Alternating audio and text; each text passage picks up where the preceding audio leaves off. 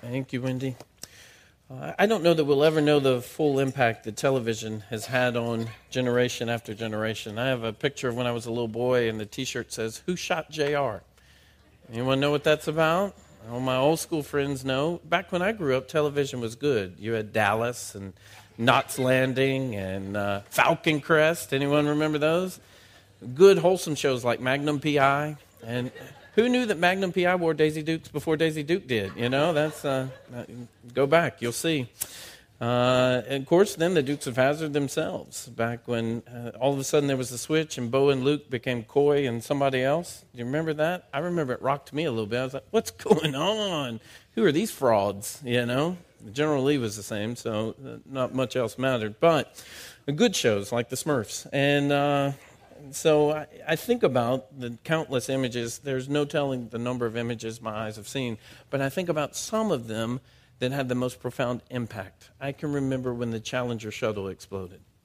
And I can remember seeing that image on TV. And I can remember, even as a young child, my first thought was thinking about that teacher's classroom that had been watching, and they were, were so hopeful, and her school was so excited. And then just as a young child, I can remember thinking about the brevity of life and how uh, all of a sudden they were gone. They were gone.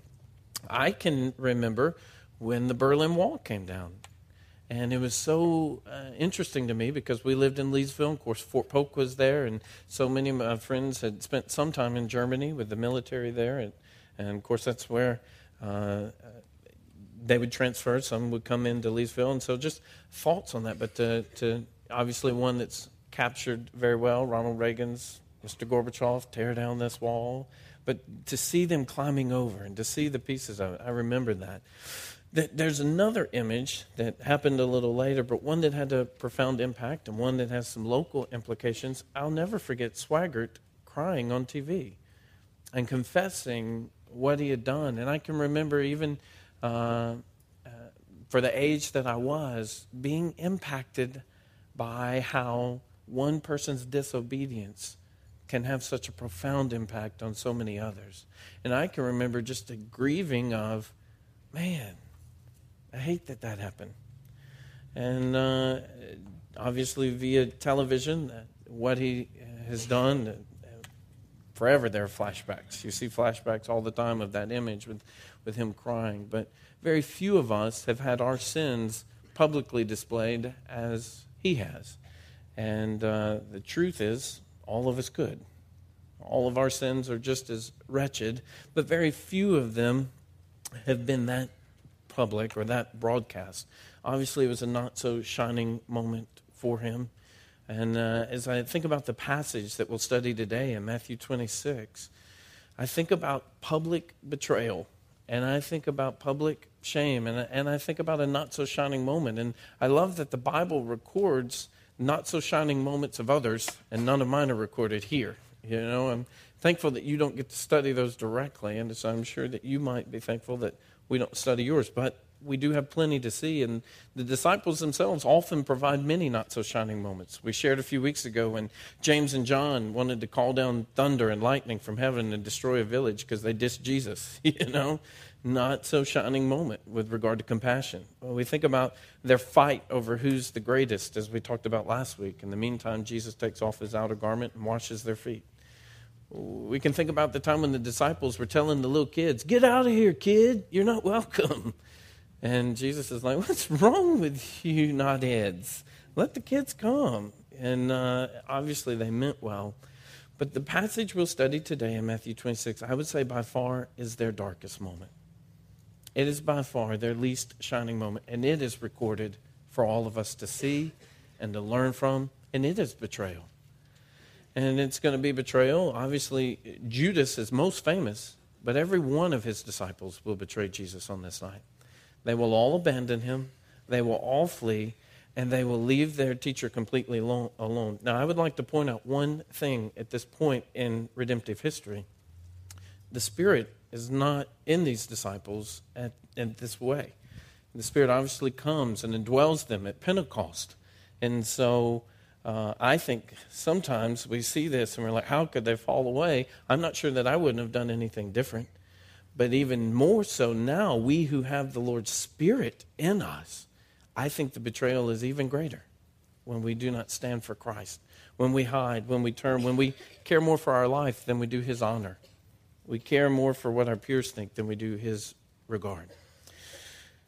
When I think about betrayal, uh, I had uh, one, one time I can remember sharing with a youth minister something that was. Um, I was very shocked by. Of course, uh, was funny. Uh, the, some of the girls in our youth group, I rode with them around Leesville, and they were cussing.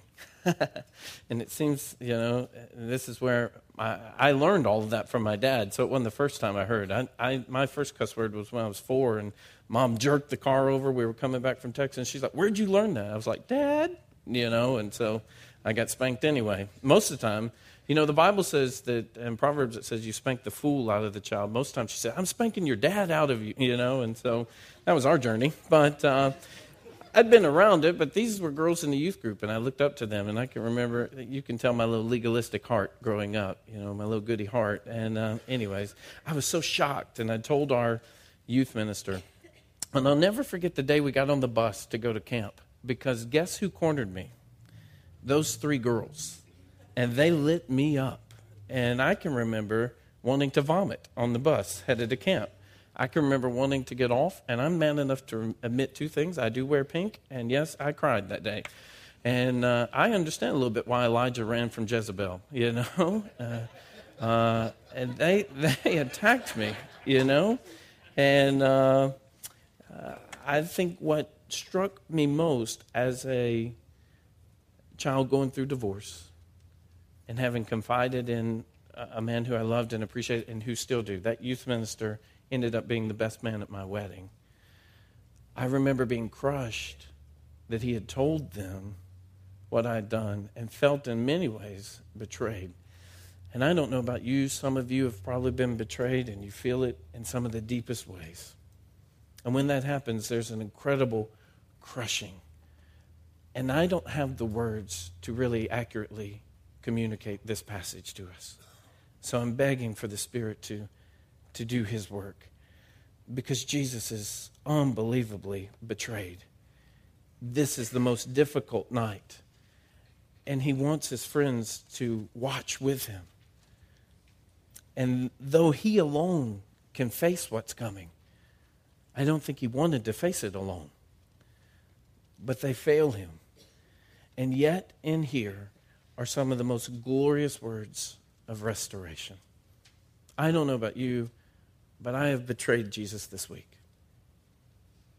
I have failed Jesus this week. And the most glorious aspect of this is Jesus has not cast me off. Peter is going to blatantly deny Jesus, and yet Jesus will restore Peter and build his church on him. This is a great gospel. And Jesus is a merciful Savior. I want you to stand with me and let's begin reading in verse 30 of Matthew 26. And when they had sung a hymn, they went out to the Mount of Olives. Then Jesus said to them, You will all fall away because of me this night. For it's written, I will strike the shepherd, and the sheep of the flock will be scattered. But after I'm raised up, I will go before you to Galilee. Peter answered him, Though they all fall away because of you, I will never fall away. Jesus said to him, Truly, I tell you, this very night, before the rooster crows, you will deny me three times. Peter said to him, Even if I must die with you, I will not deny you. And all the disciples said the same. Then Jesus went with them to a place called Gethsemane, and he said to his disciples, Sit here while I go over there and pray. And taking with him Peter and the two sons of Zebedee, he began to be sorrowful and troubled. Then he said to them, My soul is very sorrowful, even to death. Remain here and watch with me. And going a little farther, he fell on his face and prayed, saying, My father, if it be possible, let this cup pass from me. Nevertheless, not as I will, but as you will. And he came to the disciples and found them sleeping. And he said to Peter, So could you not watch with me one hour? Watch and pray that you may not enter into temptation. The spirit indeed is willing, but the flesh is weak. Again, for the second time, he went away and prayed, My father, this cannot pass unless I drink it. Your will be done. And again he came and found them sleeping, for their eyes were heavy. So, leaving them again, he went away and prayed for the third time, saying the same words again. Then he came to the disciples and said to them, Sleep and take your rest later on. See, the hour is at hand, and the Son of Man is betrayed into the hands of sinners. Rise, let us be going. See, my betrayer is at hand. While he was still speaking, Judas came, one of the twelve, and with him a great crowd with swords and clubs from the chief priests and the elders of the people. Now the betrayer had given them a sign, saying, The one I will kiss is the man. Seize him. And he came up to Jesus at once and said, Greetings, Rabbi. And he kissed him. Jesus said to him, Friend, do what you came to do. Then they came up and laid hands on Jesus and seized him. And behold, one of those who were with Jesus stretched out his hand and drew his sword and struck the servant of the high priest and cut off his ear. Then Jesus said to him, Put your sword back into its place, for all who take the sword will perish by the sword. Do you think that I cannot appeal to my Father, and he will at once send me more than twelve legions of angels? But how then should the scriptures be fulfilled that it must be so? At that hour, Jesus said to the crowds, Have you come out against as a robber with swords and clubs to capture me? Day after day I sat in the temple teaching, and you did not seize me. But all this has taken place that the scriptures of the prophets might be fulfilled. Then all the disciples left him and fled. Father, we thank you for preserving this text. We thank you that we will be able to see the failure of the disciples. Father, we are disciples today who know our failure very well. And thank you that even in this is a word of restoration. Thank you that Jesus says, I will go before you into Galilee. Father, thank you that He is going to be faithful to them, though all will be unfaithful to him. Thank you that when they all abandon him, he does not abandon them. Would you give us a word? And some of us are holding grudges. Some of us are holding bitter spirits. How can mercy not flow out of us when we encounter such a passage? When we encounter the gospel? Father, may our breath be taken away today that Jesus will drink the full cup of your wrath because of our sin. May we stagger as he drinks this cup of staggering. Father, would you teach us and feed us and use your word in the lives of your people? It's in your name we pray, Jesus. Amen. Dr. Argile Smith once preached a sermon in chapel at New Orleans, and he just kept repeating the refrain Christ Jesus alone. Christ Jesus alone. Christ Jesus alone. And he would uh, use it throughout. And as I considered this passage, there's no doubt it's Christ Jesus alone. Uh, the three passages that we'll study, these three paragraphs here in Scripture, Christ alone knows what is coming. He knows, it's obvious, Jesus knows what's coming. He tries to tell them Christ alone understands what's coming. That's what's going on in the garden. Jesus knows it's more than just a cross, friends. Jesus knows it's more than just mockery trials. Jesus knows it's the full brunt of God's wrath. It is not just sin in itself, it is taking on sin, becoming that very sin, and experiencing the full brunt of forsakenness, which will be the worst part of hell. Jesus will experience hell in just a few hours and he understands what's coming. But then as he rises and gets up and he tells them, Ready or not, boys, it's coming. And by then he would have seen them coming down with their torches and lanterns from outside the city up to the Mount of Olives. That's why he says, See, they're coming. Jesus alone embraces what's coming. Peter's going to try to chop off a guy's ear. I've never been so grateful that Peter wasn't successful in leading a revolt than I am in this passage because we would all perish in our sin. If Jesus had won, if Peter had won and led a revolt, and Jesus not go to the cross, friends, we would all perish in our sin. So the one who embraces what's coming is Jesus. He knows. So what an incredible passage. As we open, Christ alone knows what's coming. Two simple things from verses 31 to 35. Jesus clearly knows everything that's going to happen. Peter clearly knows nothing. All right? I'm so grateful. How many of you are grateful for Peter in the Bible? I'm so grateful for his example. I'm so grateful for his foot in his mouth. I'm so grateful for his impulsiveness. I'm so grateful that on some days he gets it right, and on right after that he botches it all, you know? And there's a lot of botching going on in this passage. And so I'm so grateful for Peter. And I don't mean to make fun of him. I'm, I'm, really thankful for the example. But Peter clearly knows nothing. Jesus clearly knows what's coming. I've tried to communicate to you the cross is not an accident. Jesus is not in the wrong place at the wrong time. Jesus is in the right place at the right time and on purpose. He's already communicated them through the scripture that he would be sacrificed. We saw that in verses 1 and 2.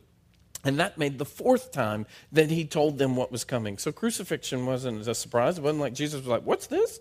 I didn't see this coming. Jesus was like, This is coming. This is the plan. And of course, they struggled because they wanted a Messiah who liberated them from Rome. They needed a Messiah who liberated them from sin. And that's what Christ came to do the first time. The next time he comes, friends, he will be a reigning king. He is a reigning king, and all will know, and you need to worry, need worry. There will be no other kings to worry about. He will reign supreme, and it will be what they thought the Messiah would always be. But in the plan of redemption, this is the process. The Messiah has to die. He's the only one who can set his people free in this way. So he tried to tell them. Jesus knew that what Mary did with the perfume would be told generation after generation after generation after generation. Jesus knew that one of his disciples would betray him. I guess he's lucky because he knew it would be Judas. He got it right. He had a 1 in 12 chance of that, right? No, he knew one would betray him. He knew it would be Judas. There was no doubt. And he tells Judas that. He lets Judas know, I know what you're doing, buddy. And I'm not going to stop you. I don't want to stop you. It's part of the plan. He knows it's all part of the plan. What Jesus now tells them is this in verse 31 You will all fall away because of me this night. And Jesus knows this is going to happen because he tells you how in the next phrase, for it is written. I love how Jesus knows the scripture. Now, we would say he had a hand in writing it, but I love that here, and Matthew is intentional to let you know all this isn't crazy. It's all because of a plan. It's written. Zechariah says, I will strike the shepherd, and the sheep of the flock will be scattered.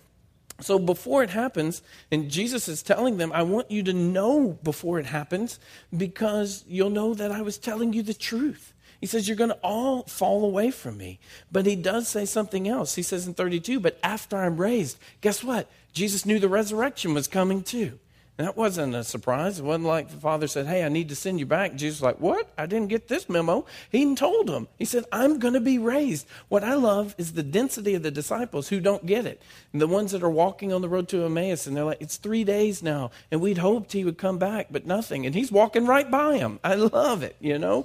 And so Jesus knows the resurrection. But here's the best part He says, You're going to fall away. But he says, I'm going to be raised up, comma, I will go before you to Galilee. And what he's telling them is, I will lead you again. I will lead you. And if you go over to Matthew 28, you're going to see, in fact, when the women come to the tomb, the angel says, Tell them to meet him in Galilee. In Galilee, that's where he said he was going to be going. Go to Galilee. And it is a word of restoration. Even here, he says, You're going to fail me, but I'm going to restore you. This is a great word, friends. This is a word of great hope. You're going to mess up. You're going to leave me, but I will not leave you. And then, of course, Peter's going to say, though they all fall away. We'll come to Peter in just a moment. But here's what Jesus knows Jesus also knows Peter will deny him. He knows Peter will deny him three times, and he knows Peter will deny him three times before the rooster crows. Either Jesus is really lucky with all this stuff, or he knew what was coming. How many of you think Jesus knew what was coming? See, friends, this is what we've got to know. The gospel was planned. This was not accident. This was the divine redemptive plan. The cross is no accident. Every facet, Judas, all of them falling away, every bit of it was planned. What an incredible plan. Jesus clearly knows everything. Peter, though, let's look now, clearly knows nothing. Peter, first of all, what I want to point out to you so when Jesus says, Truly, I tell you this very night before the croosters, croosters, before the row, row, crooster, row, before the roosters crow, you will deny me three times. And as amazing as there's so many phrases that are amazing to me, verse 35 has one of the most amazing ones. Jesus says, Peter, you're going to deny me three times. And then it says this Peter said to him, Is this not amazing? Peter is going to correct Jesus. And I, I'm, I'm, I, this gives me hope for a lot of you because Jesus walked with Peter for three years and he still didn't get it. And that's why I have a lot of hope with a lot of you who look at me sometimes and you're like, but Pastor, you know, okay, thank you, thank you for 35. And you do the same with me. I'll reply it to you. Gracious to me. That way I don't get fired. So Peter said to him, This is amazing. He says, Even if I must die with you, I will not deny you. He corrects Jesus. I once, in one of our PhD seminars, had a, uh, our professor let this guy present his paper. And then our professor gave him the out to say this Is there anything you would change about this paper? And I'm thinking at that moment, if a professor ever gives you that opportunity, seize it. Be like, well, there were lots of things I was considering changing. Were there specific ones you would recommend? You know? That's not what this guy did. This guy said, no, I feel it's a pretty strong paper. I wouldn't change anything. And so the professor then says, well, let's start with the title page.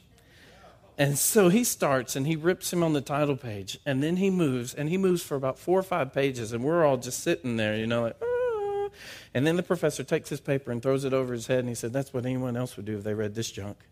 And it made an impact on me a little bit of need to write well, write well, write well. And if he says, Would you change things? Yes, change everything, whatever it was, whatever I need. Yes. This guy didn't do that. And this is what I think about Peter. Jesus is like, Peter, you're going to mess up. Peter's like, You don't know what you're talking about. Thank you, Lord, for Peter. Thank you for his example. First of all, Peter clearly knows nothing. Don't correct Jesus. Jesus knows us, friends, better than we know us. Jesus knows us better than we knows us. We know us. And he knows Peter needs help. He knows that Satan has asked to sift Peter. And Jesus says, But I'm praying for you. The problem is, Peter wasn't praying. Peter wasn't praying. So he corrects Jesus. Number two with Peter, he thinks he's better than all the other disciples. Don't you love what Peter says in 33? Though they all fall away because of you, and it's not like they're far away, they're all still together at this point. And so he's looking at the other 10 because Judas is gone. So he's looking at the other 10. He says, Though all these busters fall away, I'm with you, Jesus. I wonder how the other 10 felt about that. Know, most of them were probably like, well, whatever, Peter, we know how you are, brother. You know, they probably knew it was coming, and so they just sat silent, or they were used to it, you know. But here's the problem he is thinking he's better than the others, and this standard here, left to right, rather than Christ, we're always going to get in trouble with that, and um, our superiority may not be perhaps what we think it is. Then the last one, Peter's going to rely on himself. Even if I must die with you, I will not deny you. But then what's interesting, it says all the disciples said the same. That's why the last verse we read over in verse 56, then all the disciples left him and fled. I have a little arrow in my Bible where I've traced them together to connect them because all the disciples say, I'll never leave. And then the last word is, they all left and they all fled. Friends, if you want to betray Jesus, then you should think like Peter. You should uh, and think as he does and become confident in yourself. We should flee to Christ because apart from him, we can do nothing. I think that so often in our own sanctification, we are too confident in ourselves and we do not pray enough. And I would tell you that this passage right here, 31 through 35, is full of good intentions. But good intentions are not the same as spiritual strength. I'm sure they wanted to do good, but you need Jesus to do good. You need the Spirit to empower you. And the way that you get this, you ask. Our best intentions cannot protect us in the time of severest testing, unless we've learned how to seek God in prayer. And you know what I think about? I think that we have a slumbering church with a capital C, not just Crosspoint. But how many times does Peter and Paul and Jesus say, Be awake, be alert, be sober minded, and then we walk through the day sleepy? We walk through the day as if it's going to be okay, while the world, the flesh, and the devil rage against you. Peter says they will wage war and they don't take a day off. There is no ceasefire. So when will we be the ones who heed the warning of Jesus? As Jesus says, Peter, pray. Pray. If Jesus tells us to be alert, church, let's be alert. Let's rely on Jesus. Christ alone knew what was coming. The second passage that we see here Christ alone understands what's coming. He alone prays earnestly and sweats profusely. In verse 36, Jesus went with them to a place called Gethsemane. And he said to his disciples, Sit here while I go over there and pray.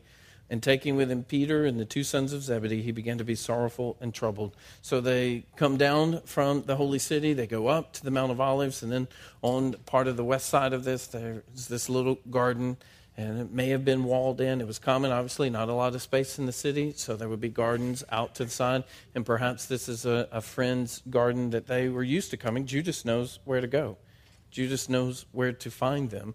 And so perhaps it may have been walled, and, and Jesus is asking for some time to pray, and they've kind of come away from the crowds. They would have come through them, still bustling around in the city, trying to find places to celebrate the Passover. I've told you they would cross the Kidron Valley, where the blood from the sacrifices of that day would have already been running through that ravine. There was a drain from the temple that drained right into it. They go up, and, and he just says, Look, you guys stay here. Watch, watch with me. And then he takes Peter, James, and John, his three innermost and takes them a little further. And then he's very honest, and I'm so grateful. It says he begins to be sorrowful and troubled, and he says this to them My soul is very sorrowful, even to death. Remain here and watch with me. I can't even fully grasp the emotional scene that Jesus is overwhelmed, that he's saying, At this point, I could die of sorrow. At this point, it is so thick. I could die of sorrow. And Mark and Luke are going to record Jesus keeps throwing himself on the ground and he keeps praying and he'll get up and he'll throw himself down. And this isn't a small time. This is apparently an hour because he comes back and he says peter could you not keep watch with me an hour? Jesus has been throwing himself on the ground praying and it is this intense emotion and he's overwhelmed to the point that his body begins to react and sweat drops of blood begin to drop on the ground and the anguish is on his face and he's relaying this to them and they're snoozing. And they're snoozing why is he praying so earnestly and sweating so profusely? It's because he alone will drink the cup. Here's why he's sorrowful. It says in 39, going a little farther, he fell on his face and prayed, saying, My father, if it be possible, let this cup pass from me. Nevertheless, not as I will, but as you will. And he came to the disciples and found them sleeping. And he said to Peter, So could you not watch with me one hour? Watch and pray that you may not enter into temptation. The spirit indeed is willing, but the flesh is weak. Again, for the second time, he went away and prayed, My Father, if this cannot pass unless I drink it, your will be done. What is it about this cup? Friends, Jesus isn't afraid of the cross. I don't believe Jesus is afraid of the scourging by the Roman officials. I don't think Jesus is afraid of being spit on. I don't think Jesus is afraid of the whole crowd uh, calling for Barabbas and rejecting him. I don't think Jesus is afraid of anything, actually. I do think that he understands what the cup is about. Jesus knows the Old Testament better than we know the Old Testament. And as you see this cup in the Old Testament, it is always associated with God's wrath. In Isaiah 51 17, it shows us this cup in God's extended hand is the cup of his wrath. And for those who drink it, it's called the cup of staggering. This cup contains the full vehemence and fierceness of God's holy wrath poured out against all sin. And we discover in Scripture that it's intended for all of sinful humanity to drink. It's our cup, it's the cup that you and I should drink. Jesus is taking our place. In the vivid imagery of the Old Testament, this cup is filled with fire and sulfur and a scorching wind, like some volcanic firestorm, like all the fury of Mount St. Helens eruption, concentrated within one coffee mug. No wonder scripture says that tasting from this cup causes the drinker to stagger and be crazed. No wonder that when Jesus stares into the detestable vessel, he stumbles to the ground. That's why there's shuddering terror and deep distress for him at this moment. In the crucible of human weakness, he's brought face to face with the abhorrent reality of bearing our iniquity and becoming the object of God's full and furious wrath. And friends, this was the plan from eternity past. They knew it was going to happen before they said, Let there be light. They knew this price would have to be paid. And in that cup is going to be the forsakenness, which is why Jesus will cry out, Why have you forsaken me? It is the cut offness, it is the full experience of God's covenant curses and none of the blessings. And Jesus is going to drink it all. He's going to atone for whatever you did this week, whatever I did last week and whatever we're going to do next week. And he's going to have it all laid upon him. And remember, he has known no sin. He has been perfectly obedient. And now he gets the punishment. It's sort of, we mentioned lawyers earlier. Uh, it's sort of if the lawyer, instead of his client being the one who takes the place, it is the lawyer who's on the stand. And it is the lawyer who experiences the capital punishment. And it is the client who goes free. Friends, we are the guilty ones, and we are free because Jesus is taking this cup. And I don't know about you, but I don't want to experience God's wrath for my sin. Friends, if Jesus is shuddering this much, no one should run head on into hell. If Jesus is shuddering this much, hear the word that is spoken about hell. It's not the fire, it's God's full wrath for all their sin. And how many in this city today will die without Christ? How many in Uganda? How many in Boston? How many in countries where Jesus is yet to even be named?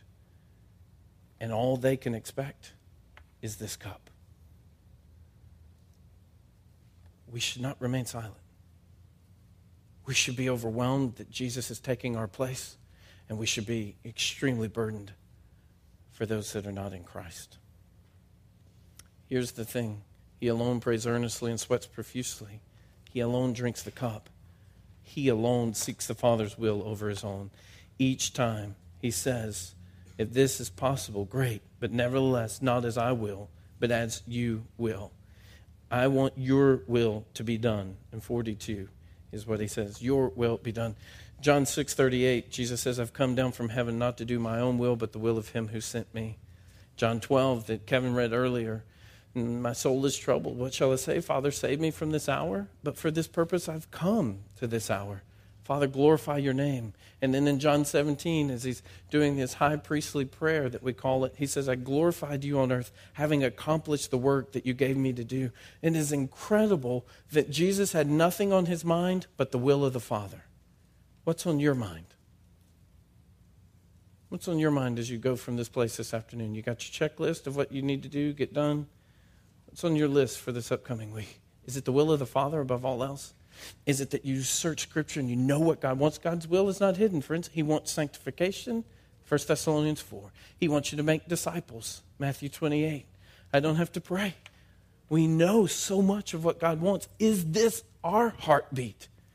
Is this what we long for when we wake up? Are we consumed to say, I want to do what you want me to do today? And Jesus is clearly saying that. And he says, Look, if it could be another way, fine, but your will over mine. I want to say something very important to you about God's will. God's will may lead you through difficult pain. Jesus is not in the wrong place, He's in the right place. And it's going to be incredible pain. But no matter what the pain, we obey the mission of God because He's given it to us, and He will give us all we need to make it through. So sometimes when life gets rough, we think, well, maybe I'm not in the right spot. Friends, you might be right in the center of God's will. The way you know that is you seek Him every day. And just because pain comes doesn't mean you're in the wrong place. For all those preachers who will say, knowing Jesus means no more pain, I would submit to you, they may not know this Jesus. This Jesus went right through the heart of pain the most wretched part. And sometimes God's will for us means that. And you know what? God owes us no explanation. But He gives all we need. He gives all we need. And in heaven, all will be revealed.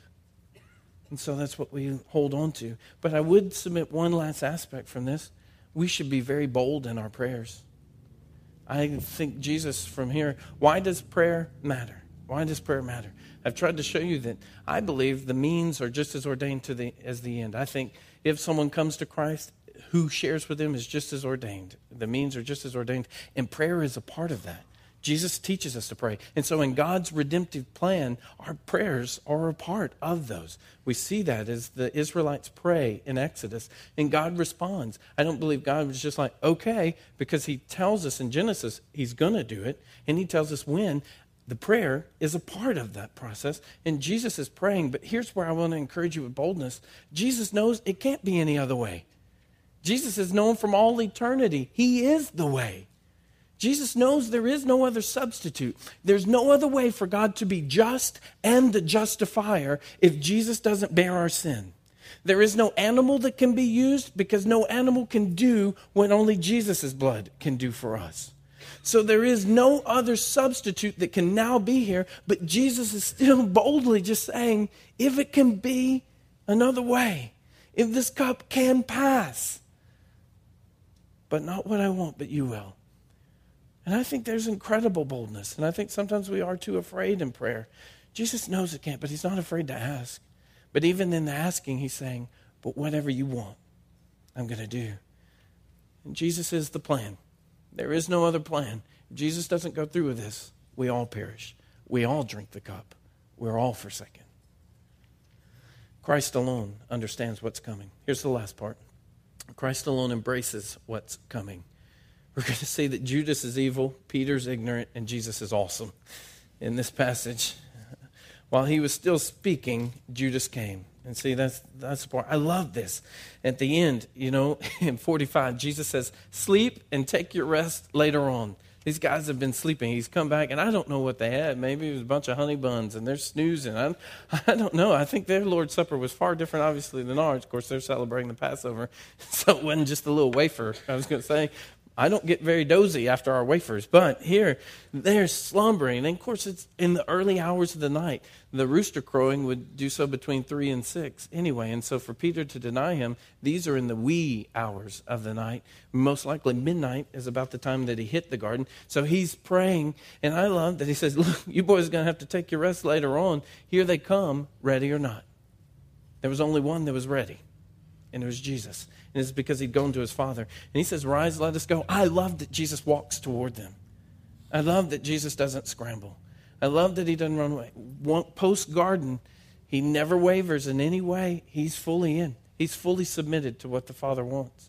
And he's walking. While he's still speaking, Judas comes up with the crowd. And we know this. We've heard this story. This is Judas being the betrayer, and he's going to kiss him. And it makes it even more treacherous. And what we should know is there are obviously some people who didn't recognize Jesus for Judas to have to kiss him, there were some in the crowd who didn't know anything about Jesus.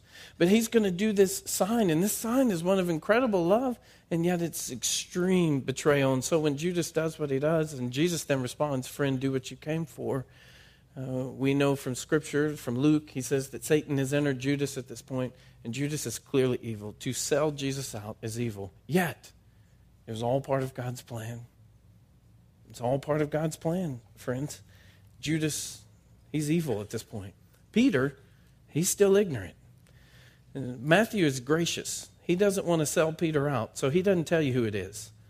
But Mark, who was good friends with Peter, he does. And it's probably because Peter wanted Peter would want you to know, look, I was ignorant, but now I get it.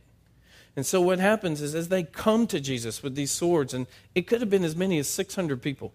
This is no small band. Could have been as many as 600 people. They come to Jesus. And so when, when they try to grab him, it says they came up and laid hands on Jesus and seized him in verse 50. Behold, one of those who were with Jesus stretched out his hand and drew his sword. Who knew Peter had a little sword? You know, I thought, I mean, fish must have been tough in those days. You know what? Fish, you rise up out that water again. I'm going to cut your head off. You know, I mean, well, then, who knew? Peter's rocking the sword, all right? He's obviously not a good aim because surely he might have been striking the head and either Malchus moved at the last minute or whatever, but Peter only got one ear. All right? He got the right ear. Here's the incredible awesomeness of Jesus. He's going to put that ear back on of one of the guys who's taking him away. Is this not mercy embodiment? So incredible. Peter, on the other hand, he's trying to lead a revolt and what I said, if Peter had rescued Jesus, we would all perish in our sin.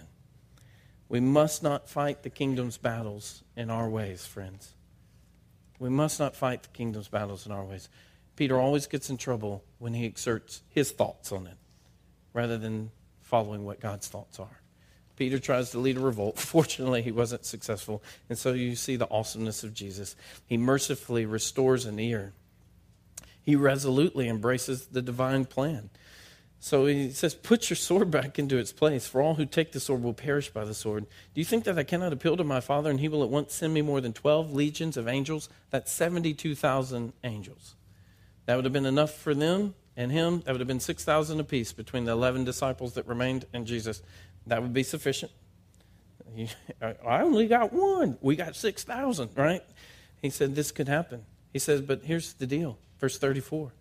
But how then should the scriptures be fulfilled? Friends, this is no accident. This is an incredible plan of love. He says, How's it going to be fulfilled if we avoid this, Peter? And then he chastises them because he says, How come you boys came out here in the middle of the night? Why didn't you grab me when we were at the temple? Why didn't you do it in broad daylight when everyone's around? Why now? Why out here? And so he chastises them a little bit. But even in this, he says, but all this has taken place that the scriptures of the prophets might be fulfilled. Jesus is awesome because he's restore, he mercifully restores an ear. He resolutely embraces the divine plan. And then that very painful last verse then all the disciples left him and fled. Jesus courageously stands alone. He courageously stands alone. For disciples to abandon their teacher in this way was a betrayal that would have deeply shamed the teacher. Though all his disciples failed him, Jesus did not fail them. Though they all abandoned him, he did not abandon them. Here's what I love, friends Jesus came to save losers, Jesus came to save the weak, Jesus came to save the fearful. But here's what I want to remind you of in case it happens. If on one day Christ Jesus asks you to stand alone because no one else is standing with you, Christ Jesus has been there before, friend. And he will empower you. If it is only you, students, then stand. Stand. Christ Jesus has been there before. Let me close with one last Christ alone. Christ alone restores Peter. Peter is going to do what Jesus said he was going to do, and we see that in verse 69. Now, Peter was sitting outside in the courtyard, and a servant girl came up to him and said, You also were with Jesus the Galilean. But he denied it before them all, saying, I do not know what you mean. And when he went out to the entrance, another servant girl saw him, and she said to the bystanders, This man was with Jesus of Nazareth. And again he denied it with an oath, I do not know the man. After a little while, the bystanders came up and said to Peter, Certainly you too are one of them, for your accent betrays you. Then he began to invoke, uh, invoke a curse on himself and to swear, I do not know the man. It's not that he's cussing at this point. What he's saying is, if I'm lying, take my mother. If I'm lying, he's invoking some form of a curse in this way. He's trying to emphasize it. And when that happens, he says, I do not know the man, and says, immediately the rooster crowed. But, but what I am always stunned by, it says in Luke 22, Luke records and says, When Peter says this, the rooster crows, and it says this, the Lord turned and looked at Peter. Now, friends, can you just imagine this moment? You're the guy who said, even if they all leave you, Jesus, even if all these busters leave you, which they did, I won't. And even if they all deny you, even if I have to give my life, I will. But isn't it interesting? Peter here is more concerned about his life than Christ's honor. And I just can't imagine that moment because Jesus is being interrogated. But when the rooster crows, he just turns and he looks at Peter. And Peter goes out and he weeps. And this is the proper response when we betray Jesus. And I fear many of us take our sin so lightly. It's so trivial because we're on this side of the cross and it doesn't grieve us or break our heart. Friends, Peter is brokenhearted and he weeps bitterly. Peter's going to do what Jesus said he was going to do. But here's the most amazing thing to me Jesus is going to do what he said he was going to do way back Caesarea Philippi. Jesus just made a simple statement to Peter. He says, Peter, upon this rock, I will build my church. I got to tell you, in Matthew 26, it looks bad because Peter has denied him. And the question is, how is this going to be possible? And it's because of mercy. One person has given an illustration to say, it's as though you and a friend were walking down a road together, speaking of your friendship, and two thugs attack you and grab your friend, and you just run away to save your skin. And the next day, you see your friend coming toward you on the road with stitches and bruises on his face, and before you can say anything, he hugs you and says, Oh, it is so good to see you, friend. I'm so glad you're okay. I have no words to communicate the full sense of this betrayal. And yet, Peter is going to be reinstated. John is going to capture it. And after Jesus is resurrected, he has a moment with Peter on the side of the shore, and he just says, Peter, do you love me? Yes, Lord. Then feed my sheep. Peter, do you love me? Yes, Lord. Tend my sheep. Peter, do you love me? Yes, Lord. Feed my sheep. Why do you think Jesus asked Peter that three times? I think he knew Peter needed to know he was fully forgiven. I think he wanted Peter to fully embrace it and get it and restore it. Is this not an incredible word of hope, friends? You know, the Bible opens with betrayal. Adam and Eve have the sweetest of all lives, and they betray God. And the way that betrayal is made up for is this For our sake, he made him to be sin who knew no sin, so that in him we might become the righteousness of God. Friends, if you are a disciple who lets Jesus down, you're in good company. We all do. But we need to be remorseful, and we should be growing in sanctification so that we are choosing sin less and less and Christ more and more. But hear the word of hope. On the worst night of betrayal and abandonment, Jesus did not cast them away. I love the song, How Firm a Foundation. The last line says this The soul that on Jesus hath leaned for repose, I will not, I will not desert to its foes.